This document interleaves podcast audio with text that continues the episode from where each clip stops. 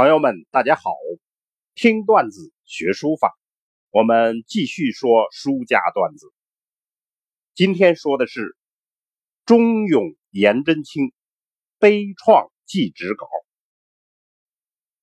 上文说到，张旭陶醉在自己龙飞凤舞的狂草之中，不曾料他的弟子传承他的笔法，却开创了截然不同的景象。没错，这正是那个谦卑讨教的颜真卿。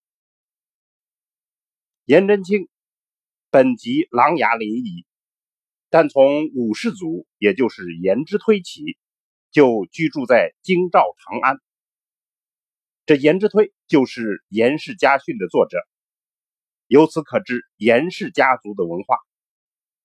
颜真卿早年丧父，随着母亲。寄居在苏州的外祖父家里，外祖父家也是一个书法之家。颜真卿长大以后为官，就回到长安，因为为人正直，遭到了宰相杨国忠的排挤，调离京师，出任平原太守，人称他颜平原。当时平原郡属安禄山的辖区。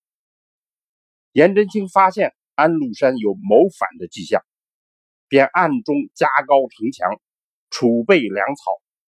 果然，叛乱开始。颜真卿不但守住了平原郡，还联合附近的十七郡结成联盟，他被公推为盟主，继而战胜叛军，稳住局面，并重振朝基。颜真卿这段生命历程，以安史之乱为界限，明显分为两个阶段。安史之乱之前，就是颜真卿五十岁之前这一段，是颜体的形成期。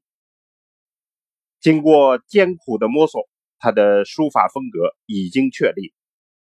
这一段时间的核心事件，便是在天宝五年，也就是公元七四六年，张旭。授笔法于颜真卿。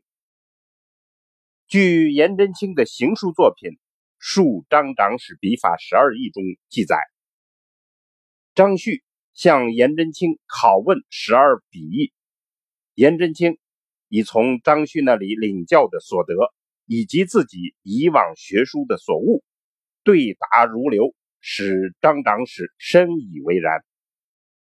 尤其是关于如何奇于古人的话题，体现了颜真卿远大的书法志向。我们曾在书法段子里连续几次讲过张长史笔法十二意，大家可以回听一下。接受了张旭的笔法之后，颜真卿曾说：“自此得公书之妙，与之五年，真草自知可成矣。”意思就是说，从此得到了书法的妙道，从此以后五年，自己认为真草书就可以成功了。果然，这之后他留下的书碑作品就逐渐多起来，声誉也大起来。那么这一时期的代表作品有《多宝塔碑》《东方朔画像赞》等，表明颜体已经形成，总体特色。便是雄中有媚，雄伟的雄，柔媚的媚。从多宝塔看，他追求用笔沉着雄毅，以雄健的骨体赋予较厚的肉彩，结体上整密端庄生稳，由瘦长型变成了方正型。不白也减少了字间行间的空白，而趋于茂密。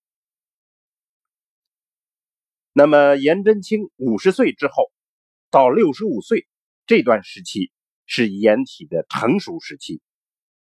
他经历了安史之乱，又接二连三遭受排挤，被降职，奔波四方。这诸多的苦难使他的心灵经历了煎熬。也拓宽了他的精神空间，他的生活方式频繁转换，人生的体验也越来越多。艺术的感悟也倍加深厚。而这一切人生遭遇，他都表现于书法之中，使前期基本定型的颜体，在反复锤炼，达到了形神兼备，最终达到成熟。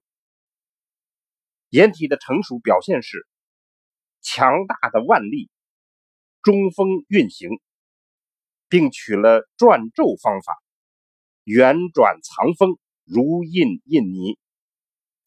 他的笔画横细竖粗，直如弓弩虚势，那有一波三折，端庄沉稳，中宫宽绰，像篆隶书一样，以对称的正面形象示人。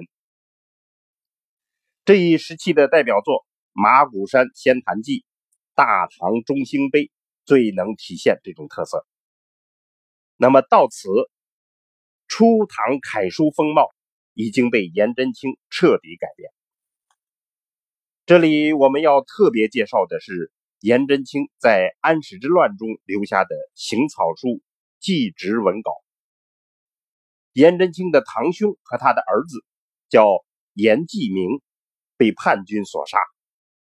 事后仅找到侄儿的头骨。时年五十岁的颜真卿。把他的悲愤之情和严家一门忠烈、大义凛然的精神气节，完全倾注于笔墨。此帖是稿本，就是说草稿，其中删改涂抹，正可见颜鲁公为文构思之始末。情感起伏变化，胸臆了无掩饰。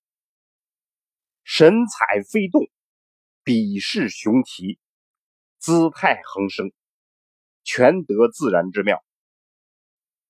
一管微凸之笔，圆剑流转，浓枯变化，一气呵成。此帖就被称为天下第二行书。本章给我们学书人的启示在于，张旭的笔法传给了颜真卿。表现出的是迥然不同的忠勇个性和精神气节，这就使我们不得不反思：古人所谓笔法到底是什么？如何继承？话说颜真卿书法已经完全成熟，颜体广为人知。这时候，终极的挑战来了，这种重大的人生灾难。令颜体书法在成熟之后，又经历了凤凰涅槃式的升华。欲知详情，且听下回分解。听段子学书法，我们下次再见。